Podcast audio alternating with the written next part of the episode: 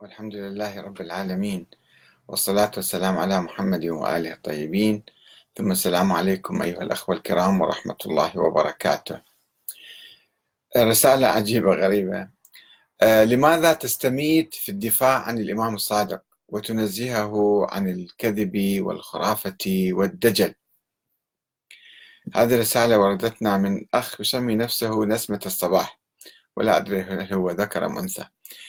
يقول آه، الأستاذ الكبير أحمد الكاتب أحترم فيك علمك الغزير وموضوعيتك وحيادك في بحوثك حول موضوع الإمامة. لكن لماذا تريد لماذا لا تريد أن تعترف بأن الروايات والعقائد الخرافية التي في كتاب الكافي وغيره هي بالفعل من كلام الإمام الصادق وأنه كان الخرافي والمغالي الأول الذي عمل على شق صفوف المسلمين وزرع الفتنة فيما بينهم. فإذا كان بالإمكان تكذيب رواية أو روايتين فإنه لا يمكن تكذيب آلاف الروايات. فهذا خلاف المنهج العلمي. كما أن علماء الطائفة الذين هم أعلم منك بالحديث قد صححوا هذه الروايات. ثم لماذا ترك البخاري الرواية عن جعفر الصادق؟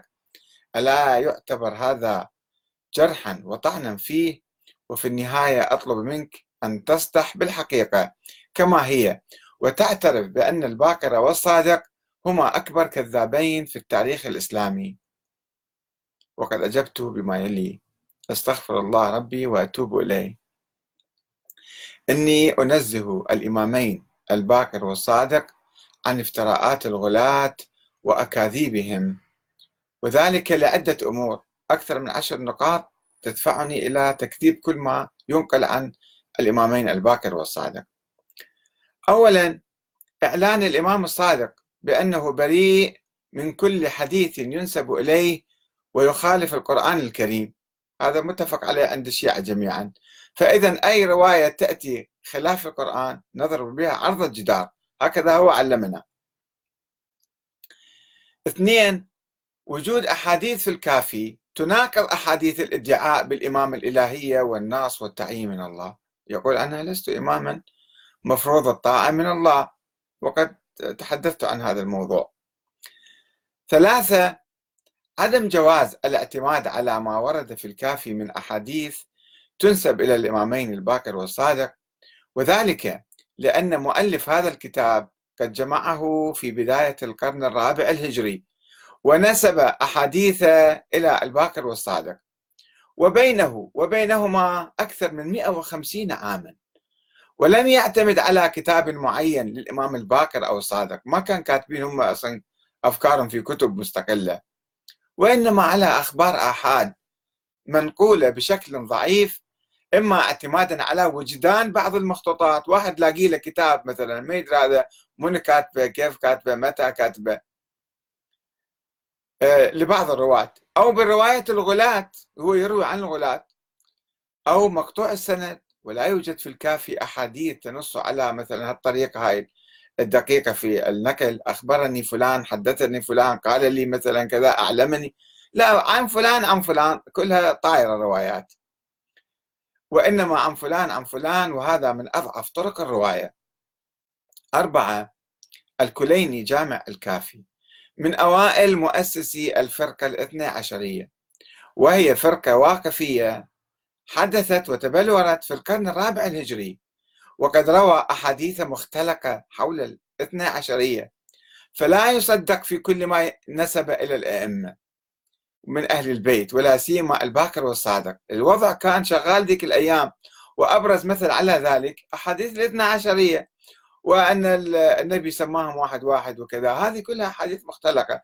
فمن أناس كذابين أو وضاعين أو ينقلون عن كذابين ووضاعين كيف يمكن أن نصدق كل هذه الروايات المنسوبة قبل 100 200 سنة عن الإمام الباكر والصادق؟ خمسة تصحيح أي عالم رجال من الشيعة لا يدل على صحة الحديث أو توثيق الراوي مئة بالمئة. فإن عملية الجرح والتعديل أو التوثيق كما يعبر عنها أيضا تتبع عادة آه، تتبع عادة مزاج وهوى وموقف الرجالي هذا العالم الرجالي يعني. وإذا كان هذا من الغلاة فإنه يوثق الغلاة ويصدق بأحاديثهم. ولا يعني أن الشيعة عموما يوثقون ذلك الحديث. لذلك كلهم يعبرون عن آرائهم الشخصية. فما عندهم موقف يجب أن نلتزم به. أو يصدقون برواية معينة.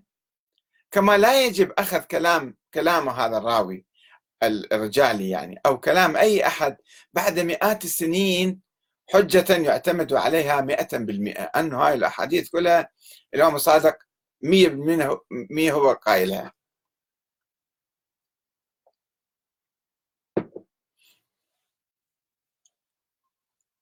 وسأضرب لكم مثلا بالسيد الخوئي المتوفى سنة 1993 الذي يعتبر من أكبر علماء الرجال الشيعة المعاصرين وأستاذ الحوزة العلمية في النجف.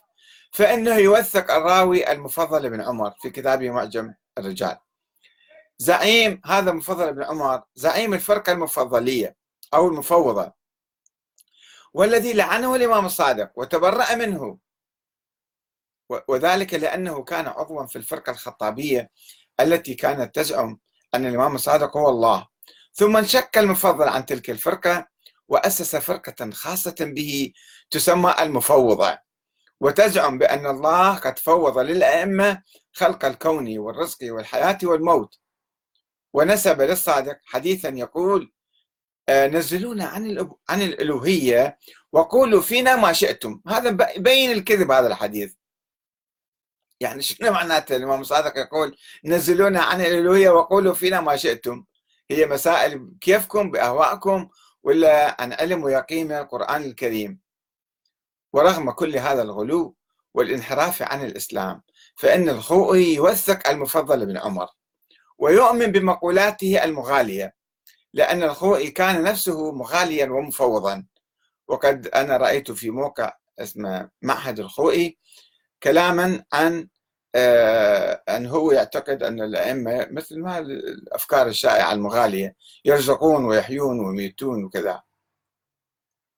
وهذا مع الأسف منتشر بين يعني ما أقول كثير بين بعض علماء الشيعة المعاصرين حتى. آه، ولكن عامة الناس وربما كثيرا من الطلبة لا يعرفون حقيقته المغالية ويحسبونه على الشيعة المعتدلين. وقد نشر أبنائه وأحفاده آراءه المغالية في موقع خاص به باسم معهد الخوي. وهذا ما يدفعنا للتشكيك بكل تصحيحات وتوثيقات ما يسمى بعلماء الرجال الشيعة عبر التاريخ الذين قد يكونون من الغلاة.